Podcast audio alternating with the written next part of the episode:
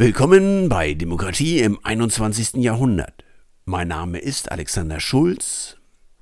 Sie hören die Episode Nummer 11 zu dem Thema Ideologien Teil 2.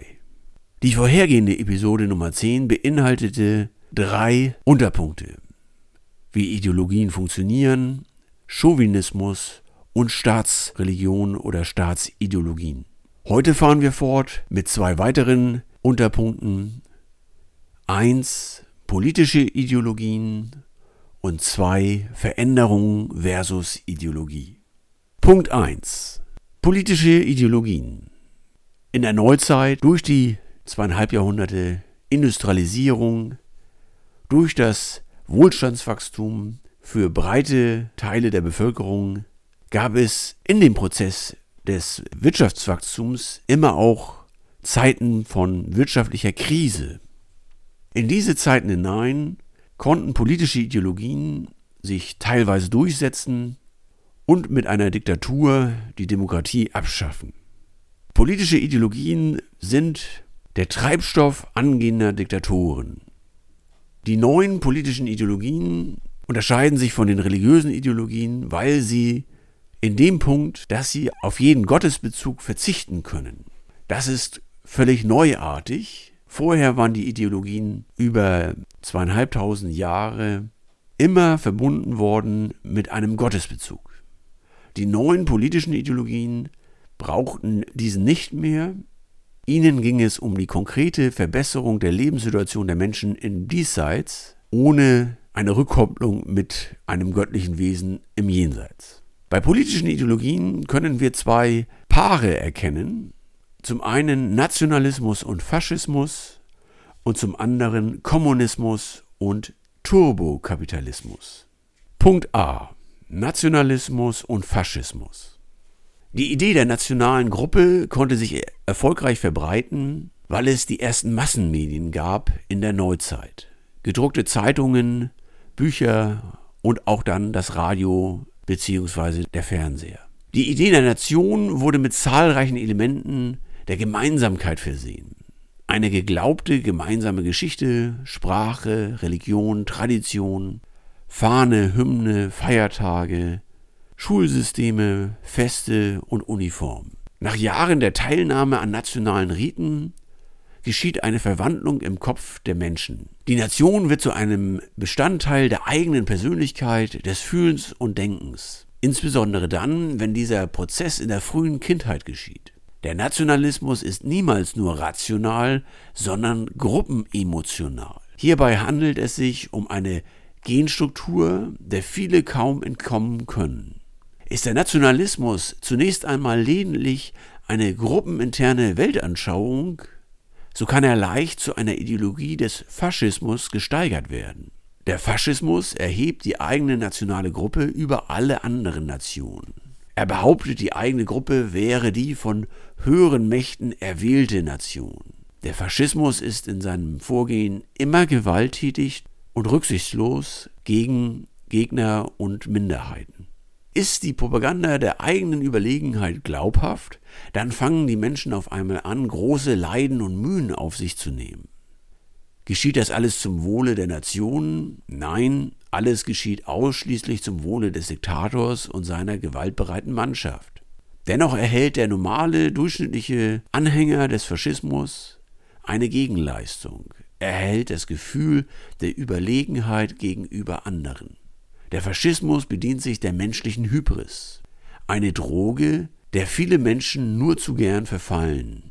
Der Faschismus schüttet das hormonelle Wohlgefühl der starken und überlegenen Gruppe wieder und wieder aus.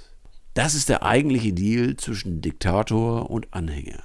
In der Neuzeit genügte es einigen faschistischen Gruppierungen nicht, nur innerhalb ihres eigenen Landes die Regierungsgewalt dauerhaft an sich zu reißen. Nein, sie wollten auch eine Eroberungsideologie verwirklichen. Sie wollten in andere Länder militärisch eingreifen, um dort die Überlegenheit ihrer eigenen Ideologie unter Beweis zu stellen. Diese starke Gewaltorientierung, Eroberungsorientierung und der Hang, siegerisch kämpfen zu wollen, fasziniert insbesondere junge Männer im Alter zwischen 15 und 35 Jahren. Punkt B. Kommunismus versus Turbokapitalismus. Der Kommunismus fokussiert sich insbesondere auf das Leid der armen Arbeitermassen. Sie proklamieren das Recht, dass die durchschnittlichen Arbeiter gut leben können und an dem Wirtschaftswachstum eines Staates Anteil haben können. Die Bewegung des Kommunismus richtet sich insbesondere gegen finanzielle Eliten, gegen alte Machteliten, die keine Rücksicht nehmen auf das Wohl und Leid der Arbeiter. Die Gründungsschrift, die ideologische Basis, wurde von Karl Marx geschrieben im 19. Jahrhundert mit dem Titel Das Kapital. Der Revolutionär Lenin nahm diese Schrift als Basis für sein Wirken in der russischen Revolution 1917 und den Jahren danach, um sich mit Gewalt an die Macht zu bringen und andere Bewegungen, nicht nur den König, sondern auch bürgerliche Bewegungen, die das Parlament wollten und die Wahlen wollten, um diese Gegner zu verdrängen. Er propagierte die klassenlose Gesellschaft und den Besitz aller Güter durch das Volk. Reichtum für alle und keine Eliten mehr. Das war das Ziel, aber es war auch gleichermaßen die Illusion. Natürlich gab es auch weiterhin eine regierende Elite, die in diesem Fall von der kommunistischen Partei gestellt wurde. Die politischen Kader, die höchsten Funktionäre hatten sehr wohl Sonderrechte und konnten mit ihren politischen Entscheidungen die Lebenssituation der Bevölkerung nachhaltig beeinflussen und auch verschlechtern. Beispielsweise durch die Kollektivierung der Landwirtschaft entstand am Anfang eine große Hungersnot. Die verordnete Planwirtschaft in dem kommunistischen Russland war von Anfang an nicht wettbewerbsfähig. Es gab zu wenig Belohnungen für geleistete Überstunden und zu wenig Innovationen durch die Arbeiter und Universitäten. Mittelfristig wurde so die Wirtschaft im Vergleich zu den Ländern der westlichen Welt abgehängt. Über viele Jahrzehnte arbeitete sich der russische Kommunismus an den Gegebenheiten der Realität ab. Schritt für Schritt glaubten die Arbeiter nicht mehr an die Ideologie, denn in der Praxis erlebten sie zu viele Mängel und in der Langfrist verlor die Ideologie und die russische Wirtschaft gegenüber der westlichen Welt, was schließlich zu einem Staatsbankrott am Ende führte und auch die Abschaffung des Kommunismus bedingte. Der große Gegenspieler des Kommunismus ist der Turbokapitalismus.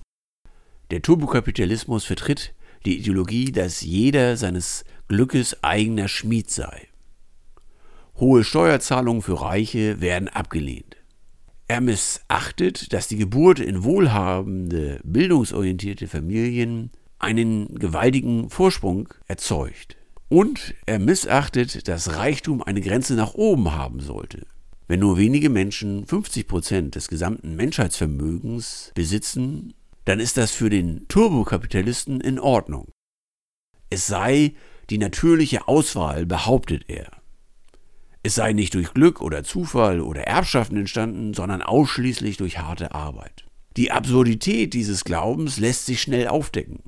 Viele Menschen haben von Geburt an weniger Chancen als andere. Sie verfügen über gesundheitliche Einschränkungen oder ein Familienumfeld, das sie nie ausreichend fördert. Die Ideologie des Turbokapitalismus stürzt die freie, demokratische Welt immer wieder in große Krisen. So zum Beispiel im Jahre 2008 wo unvernünftig viele Darlehen vergeben wurden an die Bürger der USA, um sich Immobilien zu finanzieren. Es entstand eine Blase der Kapitalanlage in diese Immobilien hinein, was schließlich zu einem massiven Erdbeben in der Bankenbranche führte und die Wirtschaft stark im Atem hielt. Hinzu kommt, dass seit den 1980er Jahren die Mittelschicht in den Industrieländern keine realen Zuwächse mehr hat im Bereich des Lohnes und des Gehaltes. Es gibt keine realen Lohnzuwächse mehr. Nach Inflation verdienen die Menschen nicht mehr, auch wenn sie sich besonders angestrengt haben. Viele junge Menschen wachsen auf in dem Wissen, dass es ihnen schlechter gehen wird als ihren Eltern oder Großeltern. Viele junge Menschen können sich heute keine Immobilie mehr leisten, was den Eltern und Großeltern noch möglich war. Die superreichen Menschen, das reichste Prozent, verfügt über ausreichend Geld, um sich eine teure Lobbyarbeit zu leisten, um höhere Steuern auf Kapitalanlagen der superreichen Menschen zu erheben. Dadurch entsteht eine Schere, die normale Bevölkerung, die durchschnittliche Bevölkerung bleibt stehen oder fällt zurück und die sehr kleine Gruppe von sehr, sehr reichen Menschen wird immer reicher. Diese Schere im Wohlstand ist eine permanente Verletzung der sozialen Gerechtigkeit in den Ländern und führt zu Radikalisierungen. Wenn dann noch die Verursacher des Immobiliencrashes von 2008 in London und New York, in den großen Investmentbankertürmen, nie hinter Gitter kamen für ihre Taten, sondern weiterhin ein gutes Leben haben, mit Millionen Abfindungen aus den Banken rausgegangen sind, dann kann das die normale Bevölkerung nicht gutheißen. Die Folge ist, dass die Wahlergebnisse radikale Parteien am linken und rechten Rand bevorzugen. Das gestörte Rechtsempfinden der Menschen fließt in eine radikalere Wahlentscheidung mit ein. Punkt 2. Veränderung versus Ideologie.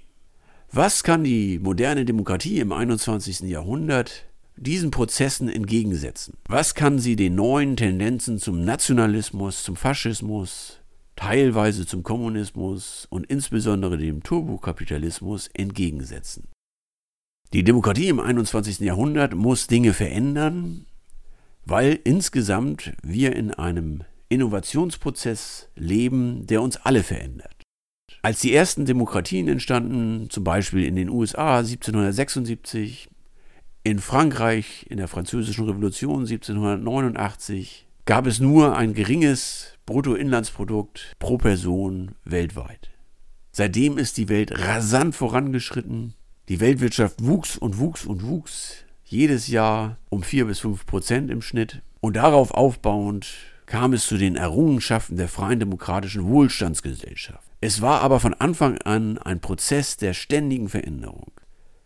Ein Veränderungsprozess, der das Denken der Menschen ändert durch Schulbildung, Internetwissen, technische Erfindungen, Steigerung des Konsums und der Auswahl von möglichen Produkten und dem ewigen individuellen Streben nach Glück. Das Postulat der Moderne heißt, kein Mensch hat das Recht, dauerhaft nicht an den Veränderungen der Moderne teilzunehmen. Es gibt kein Menschenrecht auf ewigen Stillstand. Leben im 21. Jahrhundert heißt, in der Zeit des rasanten Wandels zu leben. Dies gilt für die Ideologievertreter genauso wie für Jugendliche, Rentner oder Traditionalisten. Starre Lebensentwürfe, die dauerhaft Teil der Innovation und auch der Menschenrechte außen vorlassen wollen, geraten direkt in den Konflikt mit den globalen Veränderungsdynamiken. Warum auch sollen die Menschen nur einen Teil des modernen Lebens leben und nicht das Moderne in Gänze? Diese Frage können statisch agierende Ideologen nicht befriedigend beantworten.